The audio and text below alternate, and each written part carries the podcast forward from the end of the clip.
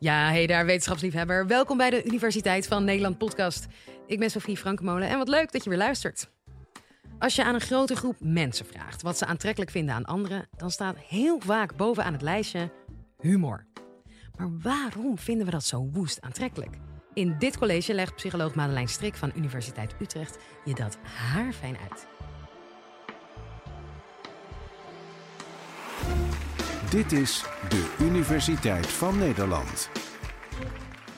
Het is 1998 en ik ben 18 en eerstejaars student.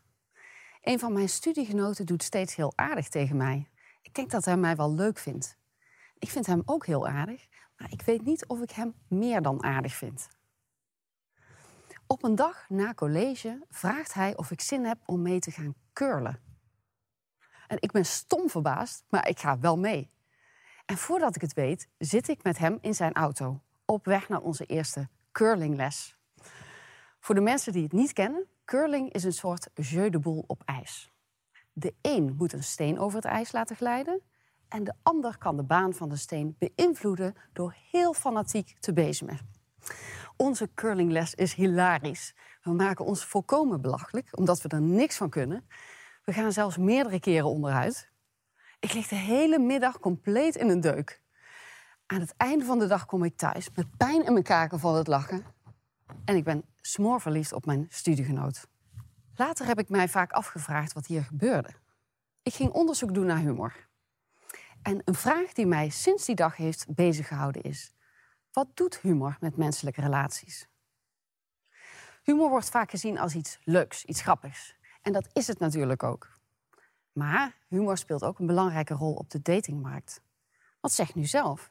Jij wilt toch ook een partner met een gezond gevoel voor humor? Hoe dat zit, zal ik in dit college uitleggen. Ik doe al jaren onderzoek naar humor. Maar kun je nou wetenschappelijk bepalen wanneer iets humor is? We kunnen er geen formules op loslaten. Maar er zijn wel een aantal ingrediënten die vaak in humor zitten. Allereerst incongruentie. Er is een breuk met een verwachtingspatroon. Denk aan de clue van een mop die altijd een nieuw licht op de zaak werpt. Je krijgt er een positief gevoel van. Er zijn natuurlijk ook hele vervelende grappen waar je je alleen maar aan ergert. Maar als je zegt dit is humor, dan bedoel je meestal dit vind ik leuk. Het is niet serieus. Een grap is een vorm van spel. Als je zegt dit is maar een grapje, dan bedoel je eigenlijk dit moet je even niet te serieus nemen. Je doorbreekt een norm. Je wijkt af van hoe het hoort. De leukste grappen zijn eigenlijk wanneer je eerst helemaal in de deuk ligt, vervolgens verschrikt je handen voor je mond slaat en denkt: Oh, wat erg dat ik hierom lag. Vaak, niet altijd, is er een vleugje agressie. Humor maakt altijd iets of iemand kleiner. Je kunt er mensen mee voor schut zetten, ook jezelf. Dan is het zelfspot. Deze ingrediënten zijn uit te leggen aan de hand van een simpel grapje.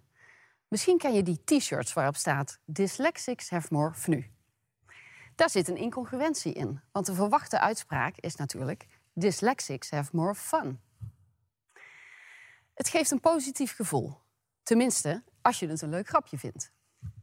Het is niet serieus, want we moeten deze uitspraak natuurlijk niet letterlijk nemen. Je doorbreekt een norm op meerdere manieren. Ten eerste zit er een spelfout in. En je doorbreekt een fatsoensnorm. Want we mogen natuurlijk eigenlijk niet lachen om iemand met dyslexie. Tot slot agressie. Je maakt dyslexie een beetje belachelijk. Wel heel mild in dit geval. Een belangrijk ingrediënt van geslaagde humor is dus dat het positief is. Van humor moet je lachen. Je wordt er blij van. En dat zien we ook terug in, de, in het brein wanneer jij een grap maakt of om iets moet lachen. Allereerst wordt het voorste gedeelte van je hersenen actief de prefrontale cortex.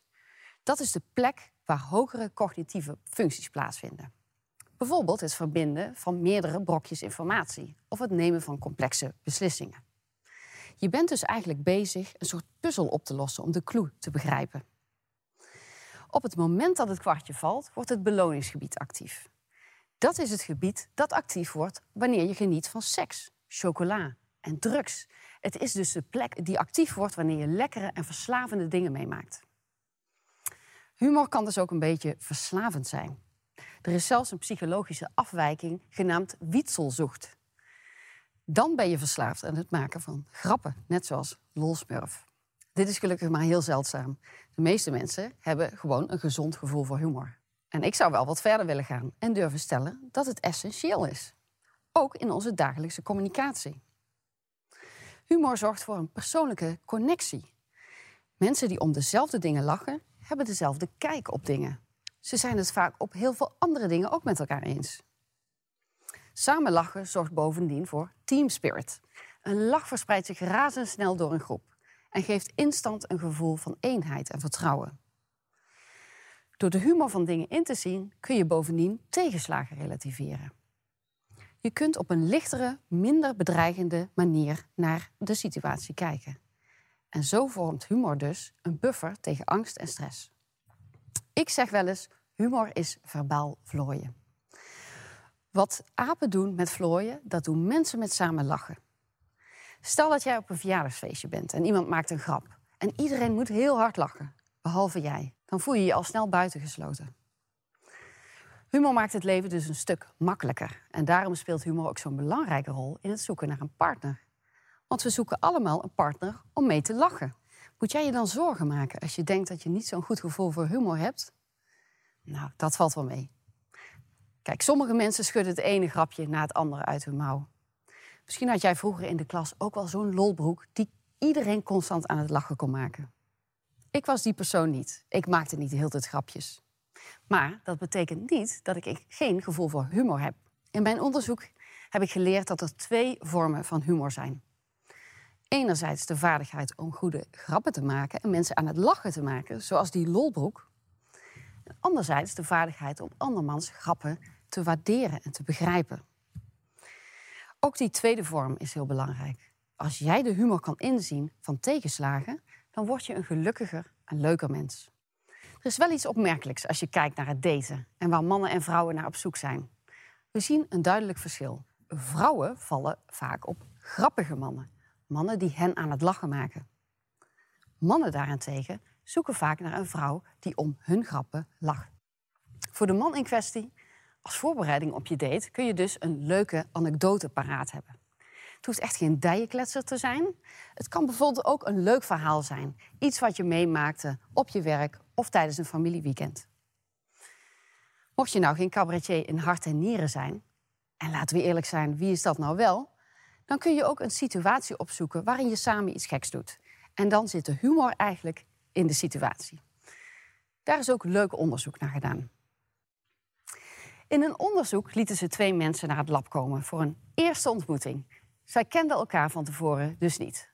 Nou, en deze koppels die kregen de opdracht om iets, in dit geval een dobbelsteen, over te gooien. Nou, dit wordt op een gegeven moment wel een beetje saai natuurlijk.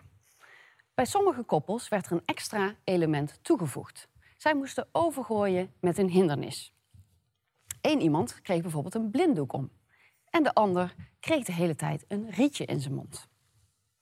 Uiteindelijk keken de onderzoekers natuurlijk welke van deze koppels vinden elkaar nou het leukste? De koppels zonder hindernis of de koppels met hindernis? En ze vonden dat de koppels met hindernis elkaar leuker vonden. Nou, waarom werkt dit nou zo goed? Allereerst is dit natuurlijk een fantastische ijsbreker.